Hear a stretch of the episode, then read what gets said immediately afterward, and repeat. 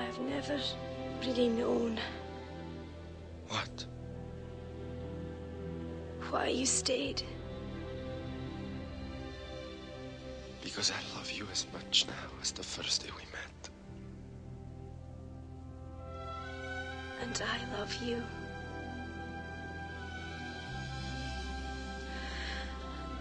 I don't want to die. I want to stay with you. Forever.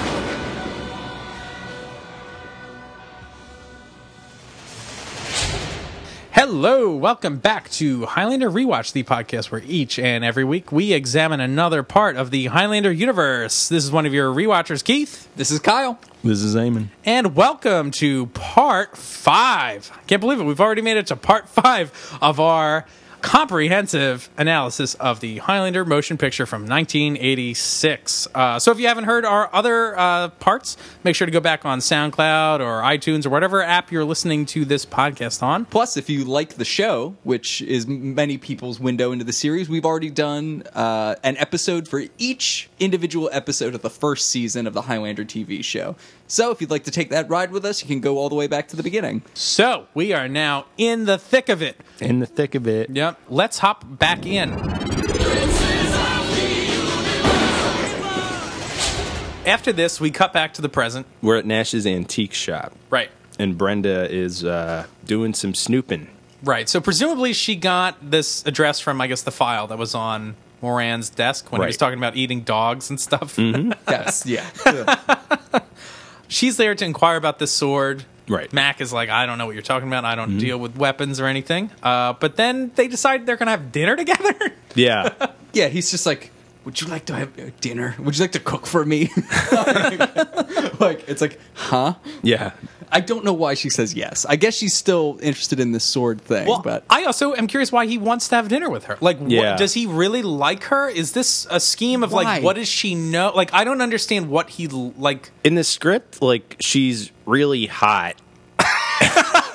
this is like the script, whatever it describes Brenda, it's like Brenda looks really sexy and like uh, whatever, whatever she's wearing. But like in the script, like Connor's really attracted to her and wants to get to know her more. It's so absurd. that's like, so- she's that makes it so literally a- hollow. she's Yeah. literally a cop. Like Yeah. she's and he knows it. actually, She's actually dangerous to him, Yeah. and they've interacted not at all. Like Well, maybe he has he's no also reason. trying to like find out how much she knows or something. I don't know. Yeah, I don't. I, I can't really figure out.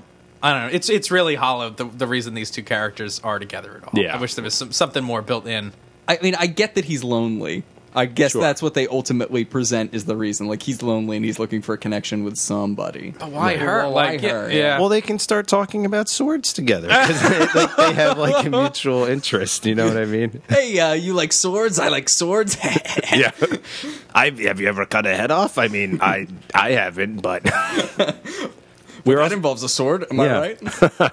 we're also introduced to Nash's secretary, who is Yes. uh, an actual more than just a secretary. This is a, a character. right. Her name is Rachel. We'll find out. Yeah, we don't know too much about her yet, but she's she's there. One, this was my note about what's the deal with this steel because I'm pretty sure at the earliest steel was invented in like 400 BCE. E. So like even the earliest like versions of steel were not invented when this guy did it, and even then it's not like you make like a masterful samurai sword out of this thing. Right. That's point one.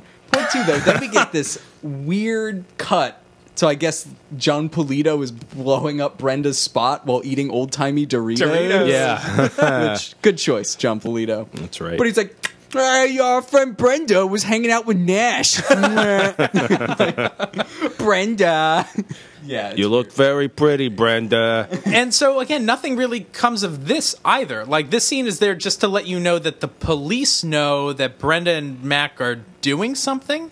that Right. are meeting up. So then they start following her to keep an eye on. on him. I guess that's Him, it. But I like, guess. th- I don't know. None of this police stuff pays off Pays in off this at movie. all, It no. disappears. Yeah. Uh, Yeah. So now we are at Connor's place, and it's nighttime, and this whole entire scene is cut from the U.S. release. oh wow. and that's a problem because this is really important. Mm-hmm. uh, so we see Mac interacting with Rachel. He's like getting ready for date night, right? Yeah, he's getting ready, and she's, I guess, getting worried. Like, well, people are asking about you. Like, I don't know what to do. And he's like, well, you should just tell them I'm immortal. And then you get this smash cut, which is pretty great. Like, the the, the screen essentially explodes, and we are now in World War II. Right. Yeah, and he's wearing. He looks absurd. He's wearing these weird suspender Yeah. get up. It's worth noting he's not a soldier, seemingly. No. Yeah, he this- looks like a civilian. This is what made me pause because you mentioned earlier. So he's established in America before World War II, right? Is that He's said in definitely this? like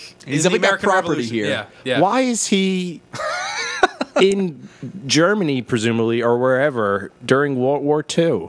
Yeah, because he's not a soldier. Yeah, he's not dressed in military garb. Is he a spy? Is he like Inglorious Bastards? I don't know. I'm like, I, I, you have no reason to assume so. Yeah, but uh, he's on like a battlefield. it looks like he's like he was a civilian somewhere, and like the fighting found him wherever he was, and he's trying to like escape or Yeah. Hmm. something. I don't know. It's it's confusing. Yeah, That's a good Although point. he I never could- thought about it like very hard at all. Well, it could be be just like Duncan in the show. He bounces around between Seacouver and Paris. He probably Sure. has multiple bases of operation, not Yeah. just whatever property he owns in New York. So, I mean, I guess it might make sense. Right. But you know there's a war going on. Like, why Yeah. wouldn't you? If you didn't want to be involved, you should probably get out. Right. So uh, before we talk about this scene, this is kind of interesting. So this scene was in the script, then it was out of the script, then it was back in the script, then it was out of the script. Like they kept not knowing if they should shoot this scene or not. Uh, so when they were done the movie, they didn't shoot this scene at all. And after they watched the cut, they were like, uh, "I think we really need that scene." So they went back. Of course, they had no more budget. So apparently, Russell McKay and Bill Panzer paid to have this scene shot with their own money. Wow. Uh, so Russell took his like music video crew out, and they kind of put this together really quickly. But yeah, it's interesting that like the producer and director felt strong, like very strongly about this scene that it should be in there. I agree. Like this helps, I think, with that character. I suppose this is the this is like the genuinely good thing we ever see Mac do, right? Yeah. I mean, this might be it. Yeah. Honestly, I can't think of another Heroic truly thing? altruistic thing he does in the movie. Yeah. Well, he Like, he- does bring Brenda a gift later. So he finds a girl uh, like hiding in a barn, yeah. and uh, Is she like under rubble or something? She's crying, or am I misremembering? I don't think she's under hiding. Yeah, I think she's Yeah, just she's hiding, in hiding. like a Okay. stall, Yeah. and so he finds her and he's going to help her get out of there. And then Right. a Nazi comes over. It's worth pausing for a second on Connor's overall appearance. He, looks like shit. He looks fucking terrifying. he looks for whatever makeup they have on him. I guess his face is supposed to be dirty. He looks like green. He looks like he could be in The Walking Dead. Oh, maybe he's a chimney sweep. that explains how why he says chim chim chiri all the time. That's right. It's like step in time, Rachel. Yeah.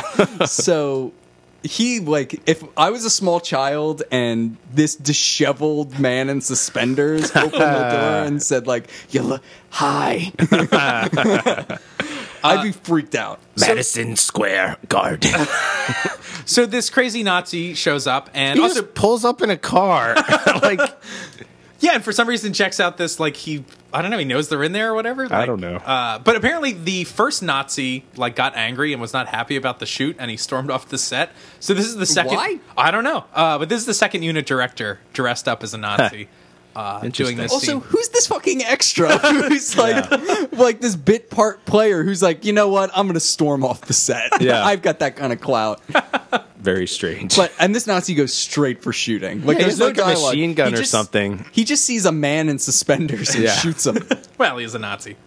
yeah, I suppose actually that is enough for me. But so Connor gets right back up again, Yep. speaking to this like you can't like it's like they almost can't be hurt at all. Like it knocks Yeah. him down and he just gets right back up. He tells uh, like the girls curious like how this happened. he says it's a kind of magic.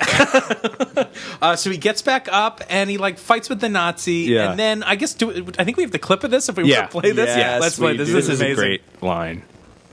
I'm alone. Come with me, Richard. Wow, he does look like shit.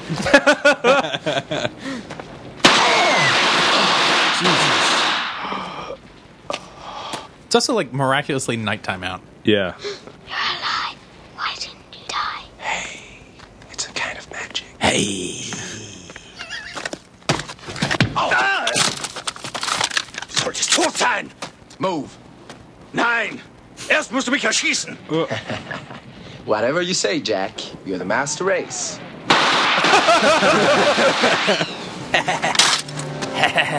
Let's go.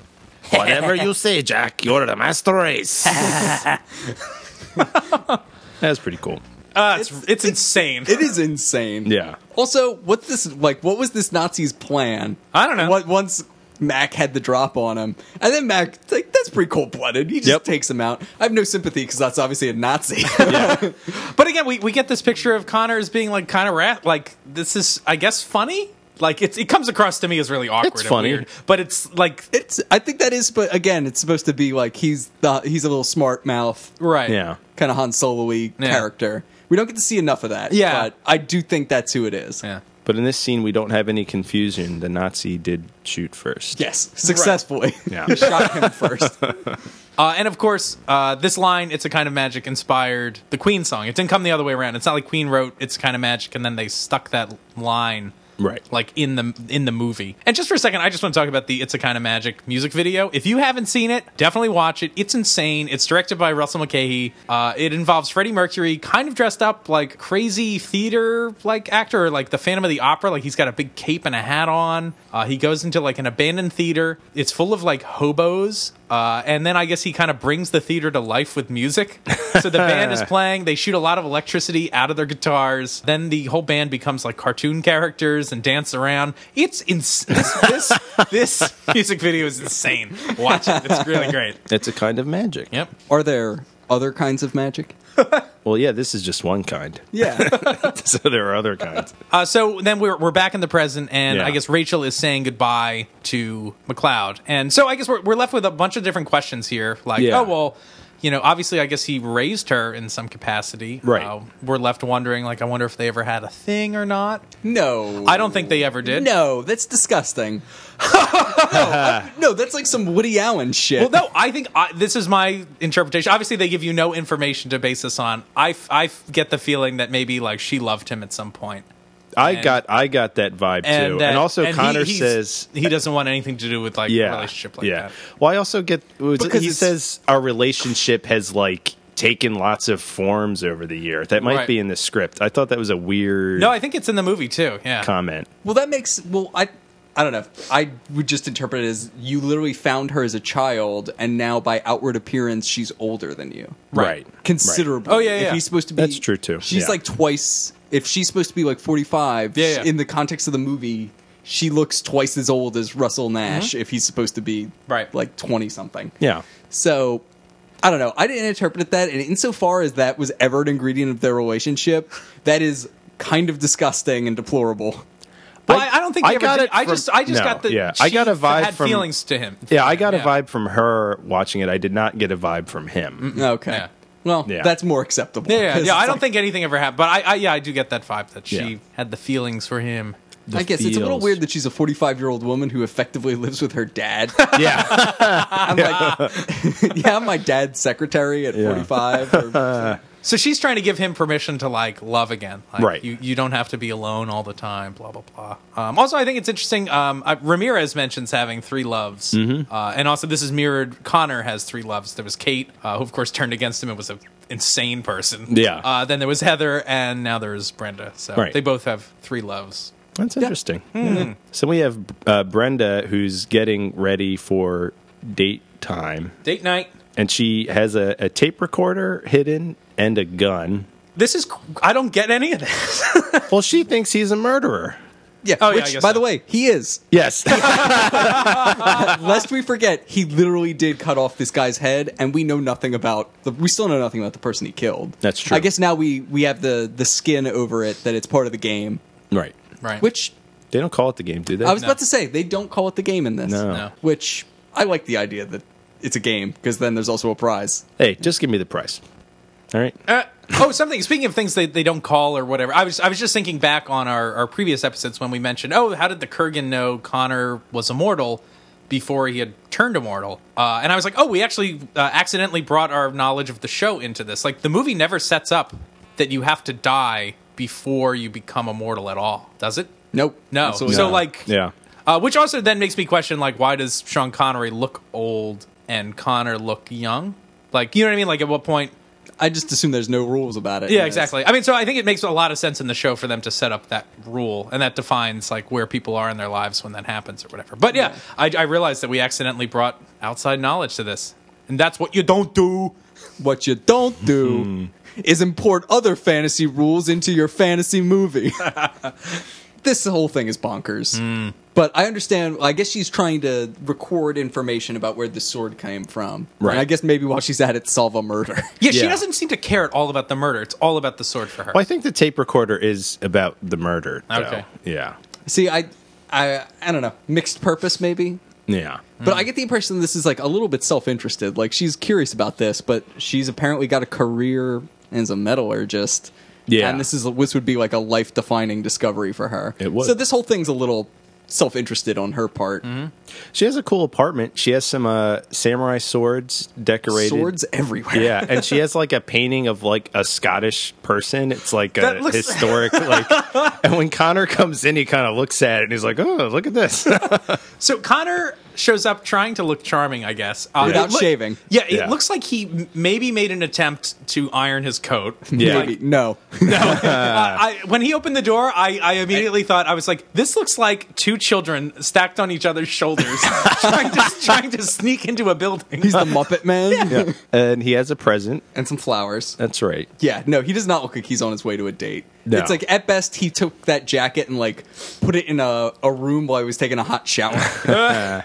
So Brenda goes to like freshen up or something before their date. And I think this scene's really funny. Like Connor immediately finds the tape recorder and finds the gun. and he immediately just starts snooping. so Yeah. let me play this clip because this is his his dialogue sounds like a serial killer here. Yeah, and he looks like one. So he's looking f- through her drawers, pulls out the gun. I like your place, Brenda. That's really funny. looks- I really like that. That's great. and he's just smiling ear to ear. Yeah. So how does he know? Like he goes right to this stuff again. Is this some sixth sense thing, or I don't know what's going on? I It's a, think it's a little weird, but he, it is a little weird. I get the impression that he's suspicious from jump. Mm. That Yeah. she might have a, a backup plan. It is Which, funny again, that- why do you want to have dinner with this person? Then? yeah. It is funny that the first thing he finds is the gun. Also, why does he ask to keep his coat? That's weird. Oh, I think Yeah. it's because the sword is in there. That was my impression. is he bringing a sword to a date? So Are is, he, she- is, he gonna, is he gonna planning to eat kill dinner, eat dinner the whole time? with a coat with a sword in it? Also, is, she might just notice. Nah. Yeah. Hey, is that the murder weapon? What murder weapon? Oh no, not this one. I used another one. I don't know. After Connor finds the gun and the tape recorder, uh, he also notices uh, Detective Baldy is outside staking out the place. So the right. cops are onto this this scene too. Um, so Brenda comes back out with her new earrings, which look insane. They look like they they were inspired by like the cover of a Trapper Keeper. Uh, it's like a giant pyramid and a an, an orb. Sorry, uh, but then um, he busts out some brandy, and this is a pretty great scene. Uh, so yeah, let's play this clip of um, Connor uh, drinking some brandy. Shall we have a toast? Yes, She just drinks it. She doesn't wait for the toast. She just goes right in. Brandy. Bottled in 1783. Wow, that's old. 1783 was a very good year. He's so creepy in this. I love this Oh. scene. Mozart wrote his great mass. The Montgolfier brothers went up in their first balloon.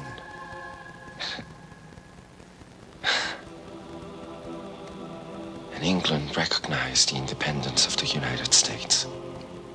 Is that right? Yes. I'm a huge fan of that scene. He's like the whole time he's got his eyes closed, like he's literally reminiscing about it, and he's like kind of giggling to himself practically, Yeah. like thinking about 1783. Uh, so this story was um, actually inspired by like a real life instance with Russell McKay. Yeah, they uncorked a wine bottle and the dude sniffed the air like from the bottle and the cork. and he was like, "This is from 19 like we've just smelled air from 1946." Yeah, I think it's it's, it's a nice notion. It's a very romantic notion. I like this scene a lot. Yeah, it's Thumbs very up. cool. But at the time of making this toast, he has already busted her, right? He makes this toast. He already know he's already baited her into lying to him. Right. He had said like, "What do you do?" and she's like, "I'm in acquisitions for the Met." For the Met, right? Right. Also, quick question: Why did she work for the police department? Like, she seems so overqualified. Like, Yeah, I- it's insane. Like, Also- why doesn't she just work for the Met? Or Why does the police department need a metallurgist? well, I don't know. I- So Connor brings her a present: and it's her book. a metallurgical history of sword making. yep. Yeah. That's a ridiculous name.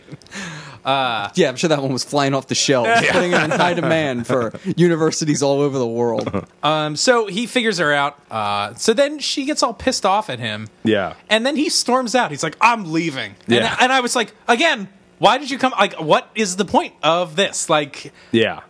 Were you gonna shoot me with what was it, what was your plan, Brenda? Yeah. Were you gonna shoot me with a forty-five or wait for your friends to arrest me or some ish? yeah, I'm not. I'm not sure. Yeah, because he's like, "Are you guys trying to set me up?" And Right. it's like, "Well, why'd you go there if you thought that was a possibility?" Like, I just don't get. Unless he just likes her so much For no for no reason. Like, Mm-hmm. Right. So he, he really gets pretty hostile with her. Maybe I'm just not familiar enough with Japanese swords. But was it common to refer to the sword as the samurai? I just want to see the samurai. She says it like six times. Yeah. Oh, that's in the script. They only refer to that sword as the samurai. I don't know why. Yeah, I was not familiar with that as a Hmm. Yeah. way of describing that That's weapon. yeah. The script, like anytime they talk about his sword, they reference it as the samurai. So It's, Interesting. it's weird. I don't know. Yeah. Yeah, so he really lays into her. He's like, "What you want? Don't you ever think about anything but what you want?" And it's like, Whoa! Yeah. this, yeah. This is a stranger who you knew was like had a job that was adverse to you, and you're now screaming at her. Like this whole thing is odd. Connor goes outside, and there's a little voiceover. I guess he's hearing kind of Ramirez in his head saying, "You must leave her, brother." Yeah. And so then we get another flashback to uh, the Scottish Highlands in the aftermath of the Kurgan attack. And w- this is another montage uh, where they play the song Who Wants to Live Forever. Um, I thought I'd play a clip of Brian May, uh, the guitar player of Queen, talking about this song. He wrote it, so let's hear from him. Yeah, What actually moved me was the sort of subplot. The main plot is is kind of violent tale of immortals fighting each other to the death, up to the, from 15th century Scotland up to 20th century New York. That's the main plot. There's a kind of subplot which is a tragic love story, and it comes about because the hero cannot die, but nevertheless he falls in love with people who can die. So he falls in love with this girl in the Highlands, and she gradually grows old and dies in his arms, and he has to say goodbye to her, and he has to go on. It's a, a strange kind of tragedy, and that really came across to me very strongly, and, and I related it to to my own life, I suppose, and everybody's life. I thought, you know, love always does come to an end at some time, you know. And so I had this song immediately in my head, which is called "Who Wants to Live Forever." It is pretty cool, and this I think the song is played to great effect here. We kind of just get a montage of her a- aging. Right. It's a little bit funny just because the makeup, the makeup work on her uh, is, is rough. Well, this is crazy. So if you think the makeup looks shitty on her now, apparently this was like the second time they tried to shoot the scene. The makeup was so bad before they shut down production and were like, "No, we can't do that." So I can't even imagine how bad the makeup looked before because Wow. it doesn't turn out looking very good. But I guess it was acceptable. Yeah, and it had to be hard because she's so young looking, and Yeah. like she's very pretty. So like they really had to put in some work to like age her. Right. Why don't Uh, they just? ge- I never understand when they do this in movies. Why don't they just get an old woman to play that part? Yeah, I, I would have made that that leap. That would, Yeah. I would have been fine with that. Especially Yeah. the like the very last shots of her. Yeah, and she's like when quite she's old. really old. Yeah, I, I don't like. What's wrong with that? I, uh, wow. and it's even worse because the way it's primed. Like he's looking for her, and he like kind of goes up on a hill, and he's like, "Heather, and she comes out Heather." like holding a lamb or something. so like I'm already kind of laughing at the way Christopher Lambert is calling to her, and then you Yeah. see her face, and you just go, "Whoa." but they have like a sweet moment in bed as she's you know leaving the mortal coil. uh, right. And she makes him promise to light a candle every year on her birthday. But his little speech to her as she's passing away about like where they are is is pretty great. It's like good good writing. Yeah, it's good. Yeah. it's a good scene. I, I buy into all this sort of stuff. Like Yeah. Mm-hmm. this does feel really tragic. The music helps a whole lot. Like this is also a collaboration between Queen and Michael Kamen, Oh. which is really. I mean, like the, Michael Kamen did all the orchestrations for Yeah. this Queen song, uh, and he was actually pretty brilliant at doing rock stuff. Uh, Yeah. he, d- he does a lot of like rock collaborations uh, in his career. So Yeah, and he, I mean, Connor takes this hard because not after he buries her, he leaves his sword with like the McLeod logo, like the kind of claymore kind of weapon he'd been using the whole time, and burns their house the fuck down. Yeah. like it's scorched earth. He is never coming back. Like Yep. right. he seems pretty broken by this and they don't necessarily for they, they don't necessarily communicate it through christopher lambert himself but his conduct afterwards made me buy into his pain a bit Yeah. Yeah, definitely.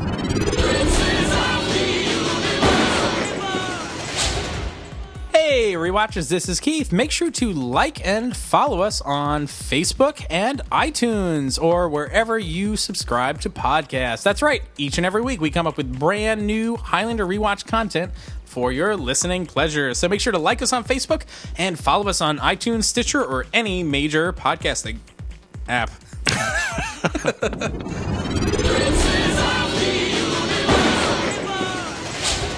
So after this scene, we are back in the present, and we're in Central Park on Mm-hmm. the big bridge over the uh, the pond in Central Park, and we meet a new immortal, Castigear, mm-hmm. is played by hugh quarshier who's in Star Wars Episode One. the phantom menace he Yeah. plays captain panaka Yeah, he's, Wow. he's like he's like the uh, the the royal guard guy, Yeah. right? Oh, I didn't know that. Yeah. yeah the guy i kind of liked his performance in that movie too it was like kind of a i don't know the character was not very much but like you buy into it he Yeah. seems like heroic And then they didn't put him in the second or third ones because why set up a character and then just drop him? I don't know. Thanks, George Lucas. Yeah. fucker. When McLeod and Castigear meet on the bridge, nothing happens. There's no weather. There's no anything. Like it's not dramatic at all. They just meet. So that further kind of it's not like it can't be the buzz because no lightning strikes when they meet. Nothing. But they're not happens meeting for the when they first time either. meet. That's true. I don't, I don't know what to make of that. But I, I yeah. Mm-hmm. think it's like cohesive, like just like the mechanics of the movie. It's like, oh, we forgot something or budget Yeah. stuff or you know those sort of things. That's an interesting point, though. Yeah. Yeah.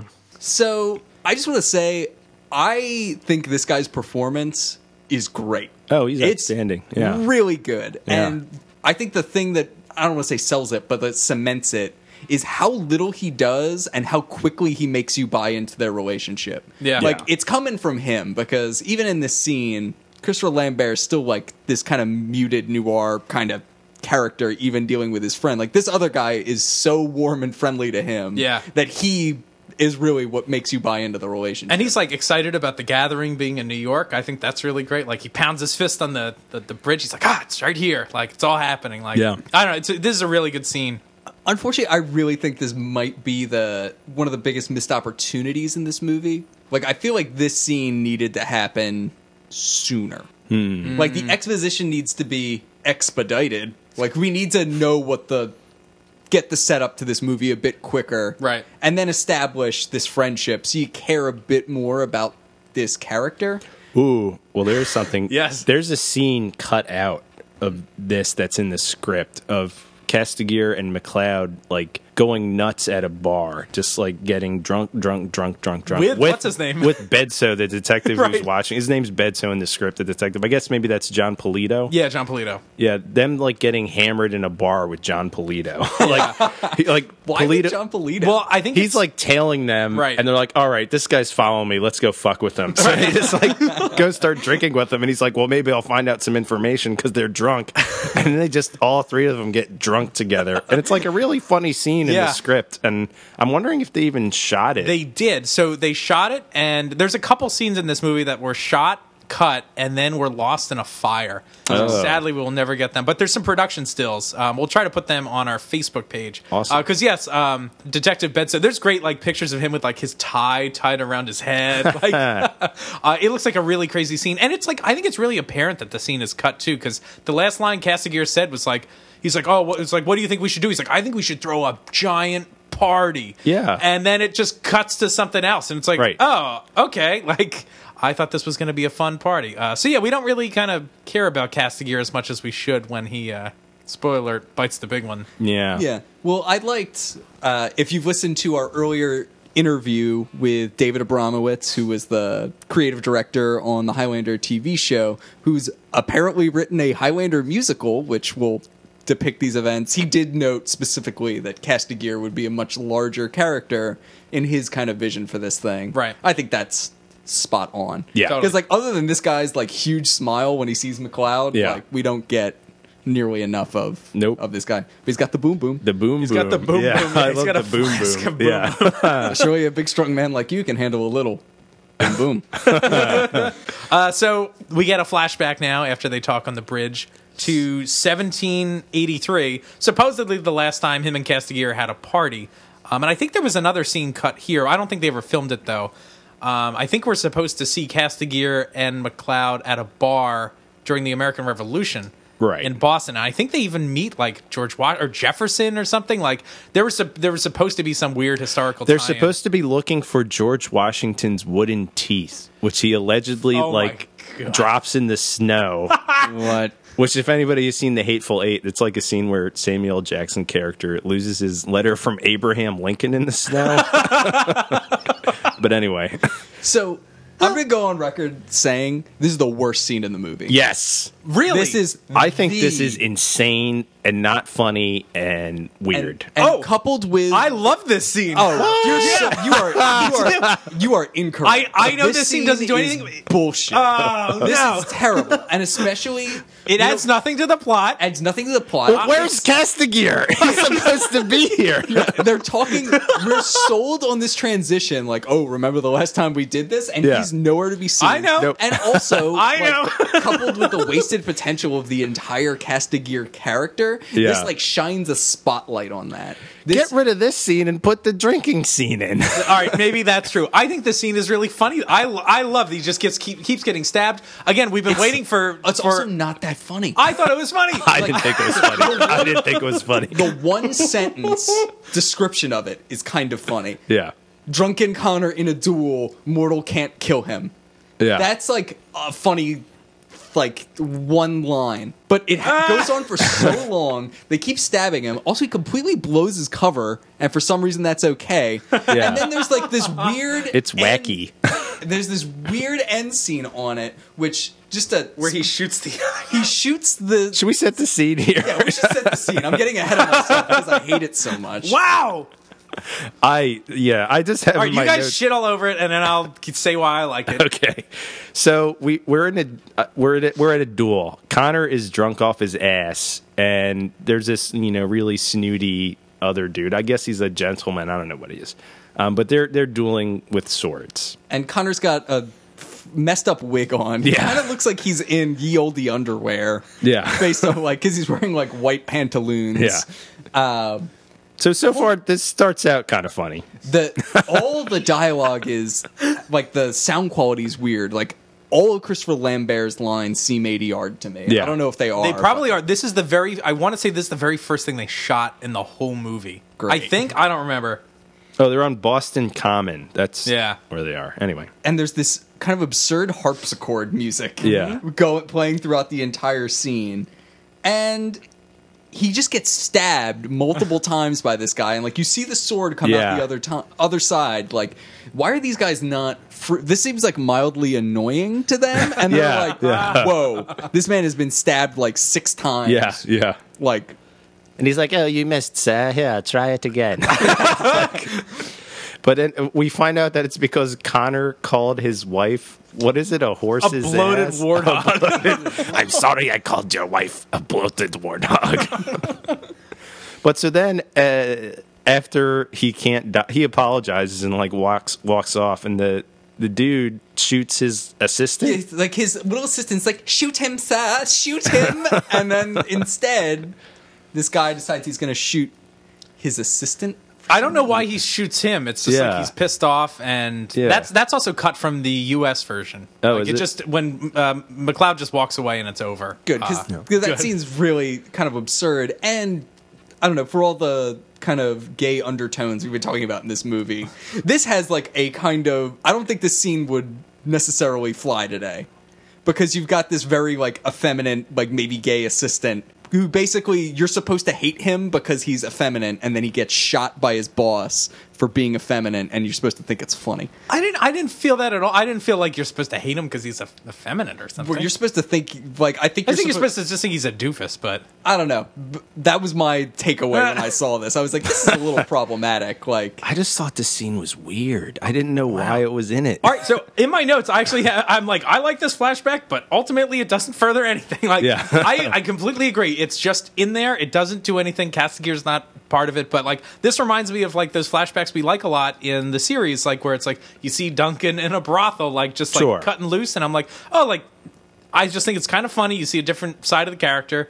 I love when he says, "I'm sorry, I called your wife a That- bloated that's warlock." like that's the most Yeah. ridiculous thing. Like what led up to all of this? Uh, I didn't think it was that funny. eh, I think I think it's good.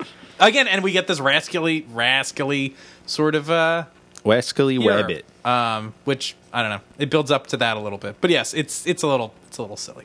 It's it's absurd. And in the scene you just described, which was from the episode Eye of the Beholder, that scene is used to set up his relationship with another character. Correct.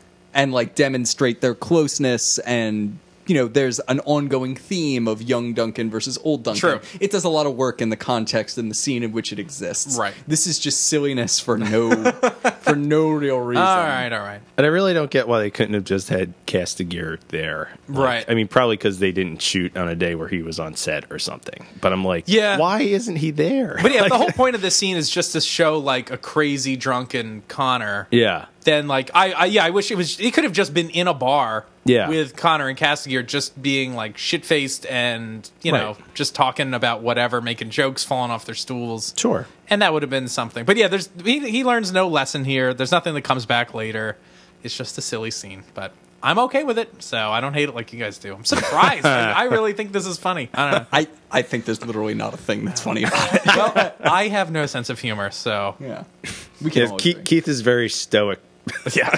very serious all the time. Keith.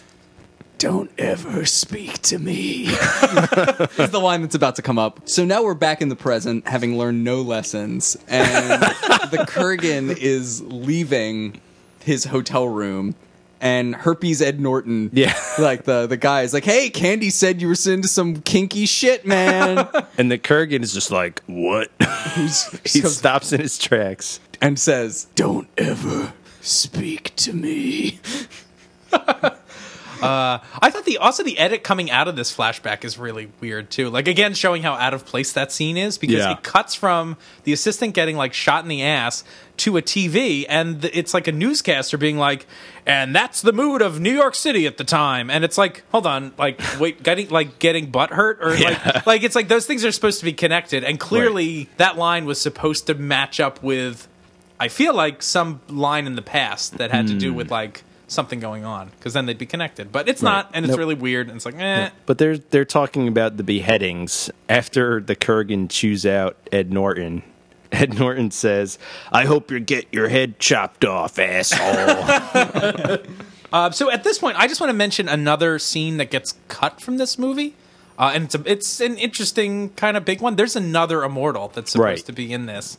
Um, and his name is Young Dal Kim. And I guess he's an ancient Chinese immortal um, or Korean, maybe. Maybe Korean. I don't know. Uh, but he's working as a security guard. Yeah. And the- Auspicious. yeah. Uh, The Kurgan busts in and they have a duel. And this guy fights with like two swords. Uh, but I want to say at the end, is I think he ultimately gives up yeah, he does. and lets the Kurgan kill him, which is Yep. an interesting element to this, like which they haven't explored much. That like some people don't want to live forever, right. uh, and this guy would just rather it be over than Mm-hmm. continue the fight. Um, so anyway, sadly, this was another one of the scenes that got cut and then got lost in a fire. So there are some Bummer. stills of it, but we'll never get it back. That would have been cool to see another Kurgan fight. Yeah, "Kurgan gets a fair amount of fights. He does a lot of fighting in this. That's true. like, I don't know that they needed this scene, but I, it probably would have been interesting." yeah, this is a weird a, another weird scene that I don't know why is in the movie. This altercation with the concierge. Yeah, we could have just skipped this, I Yeah. suppose, and gone right to the the next scene is Castigear fighting the Kurgan. Right. Meanwhile, But- Hammer to Fall is being played while this weird militia man is like Yeah. rolling around with SMGs. Right. I get the impression this dude with the, all the guns is like a guardian angel sort of guy, like clean up the streets dude. Yeah, but he's also like a war veteran, Right. gun nut type guy. but he's just driving around looking for trouble, I guess. And he spots a sword fight going on in an alley, and it's Castigear and the Kurgan having it out. And it's a, I think it's a pretty decent fight. Yeah, The lighting's awesome. Uh, Yeah. Yeah. they're in some weird like cul-de-sac or something, or like dead end alleyway. They're in an alleyway, yeah. Yeah. And I read this was actually shot in London, not Yes. in New York. And they felt bad because a lot of the windows on all these buildings were like really old glass. Yeah. And things like that. So they were kind of like destroying them when they ene- eventually blew them up for the quickening. Right. But apparently the buildings were like scheduled to be demolished anyway. Right. So they, they went ahead with blowing up the glass. Yeah. Yeah. And Kyle, you mentioned that Hammer to Fall is playing, which is a great song. Another one of the like kind of more heavy Queen songs. Mm-hmm. Uh, but the whole premise of that song is like waiting for death, and it's gonna get everybody. Uh, so it's a pretty kind of dark song. It's got like a real Cold War Cold War Uh-huh. That's true. overtones. And speaking of Cold War, I think the guy's shirt has some like it's like a weird anti-communism. Yeah. Yeah.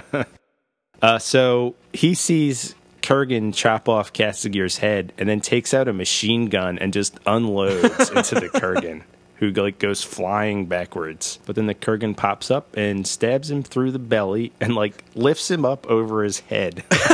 This is I'm into this. crazy. I don't know what's going on here. Because then he also flicks him off of it. Right. And Yeah. somehow doesn't cut him in half. it's worth noting Right. this is, well, maybe not the same sword, but we've s- previously seen the Kurgan use a sword to blow up a castle. Yeah. and somehow this guy lives. right.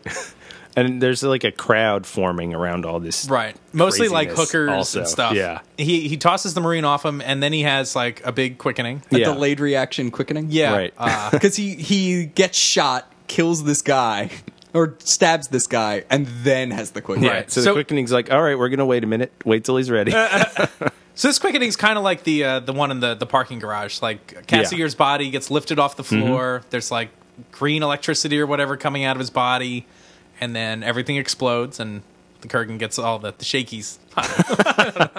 So Castigear was introduced maybe five minutes ago. yeah. he's in the movie for all of five minutes. It's a bummer. Yeah, which cementing again the problem problematic nature of that scene because that was interstitial time that was tangentially related to this character that Right. never comes back. So then the Kurgan is trying to hightail it out of there, and some of the people that came to watch this fight are an old couple in a convertible. For some, yeah, that's just so weird. Yeah. And the Kurgan rips the top of the convertible off and throws the man out of the car and jumps in and says, Hi, mom. Then he starts driving off, and the old woman is like shrieking in the car, Help me, daddy! Help me, daddy! I couldn't figure that out at all. There's like this weird. It's like he calls her mom, then she cries for daddy. It's like Yeah, weird. it's bizarre. Uh, so he drives off, and there's more Queen music playing. Um, and I noticed again, like they, I mentioned before in some of the podcasts, uh, they use that chromatic riff again from Princess Xena. Yeah. It's like, "Bow, wow, wow," and Yeah. Mm-hmm. then this one, it's like really quick. It's like, "Bow, wow, wow, wow."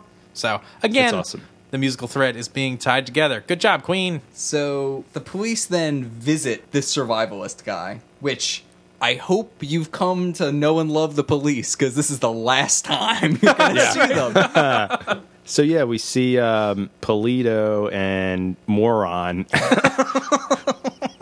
talking to the guy, and he's describing the sword and all this. Oh, and he confirms for them that Connor is not the man that stabbed him; it's this Kurgan fellow. Right, So- and, they're- and and they're Frank is really really pressing pushing him. him. He's like, "Are you Yeah. sure it's dark in that alley?" Like, Yeah. it probably was him, right? And he's like, "No, I know what I saw." yeah. The way this scene is shot is so weird. After the stabbing, I guess Yeah. he's going to describe the quickening. Right. Right. He's like, there's something else that happens. And then the camera pulls outside of the room and there's Yeah. just silence. Well, it's just him like describing it. Right. But I guess I don't know. I don't mind that. Yeah. Because he's describing some like fantastical thing, and then we just get to see the reaction of like that, whatever that is. That's crazy. Like we don't need to hear about like lightning storms and Yeah. whatever. I don't know. I don't mind the way this is it's this is done. it's so puzzling and it doesn't match pretty much anything else in terms of the way it's shot and also didn't dozens of people witness the exact same thing Uh, I think they call that out. They're like, no one talks to the cops. Yeah, they have like a throwaway line about. Yeah, 'cause well, they're they like, were we went mostly down there, and uh, yeah. he's like, there were a dozen people, but nobody saw anything. Yeah, yeah. Also, uh, the the marine has a giant bowl of green apples on his bed, like on yeah. his lap. uh, Yeah, as you do yeah. it's the laziest hospital ever yeah here's lunch or whatever right Is this is the scene after this? We're at the hot dog stand. I Yes. thought this was funny, Oh. and the guy's like, "Hey, uh, what does uh, incompetent mean?" we can play. Let's play this clip of the uh, the hot dog vendor. Hey, Moran, have you read what it says in here? You kidding, Tony? You know cops can't read. What does incompetent mean? That mayor, he calls me at 2 o'clock in the morning. Man, I don't even answer the phone anymore. Hey, what does baffled mean? I love that this man is giving the cops so much shit. I don't know. so my note on this was is this a bit or just kind of racist I couldn't figure it out either. i I think it's a bit. i think it's i think i ultimately came down on it's a bit just That's- because this guy is laughing so yeah, hard at it like he's he's poking fun at him. Yeah. He's like, but combined with the voice he's putting on, Yeah. I was like, there's a just like a fifteen percent chance. "Oh, this sure, is sure, just- yeah, yeah." Like this is just a gag on a guy who like uh foreign guy can't read. right. No, I think it's definitely he's uh he's he's ribbing him a little bit. And Yeah. w is the headline Headhunters three cop zero? Zero. Oh, Yes. It's Mm. pretty good. I just only picture some like crappy New York Post headline yeah, calling John Polito a bozo. Chief Bozo baffled by bungling beheader. Yeah, that's pretty good.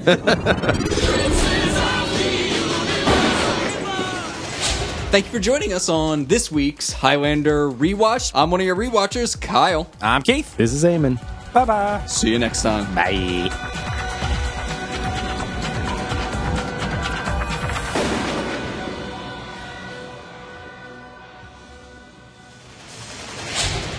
Hot dogs, Hat Doug. hot dig. Really? We should do this more often.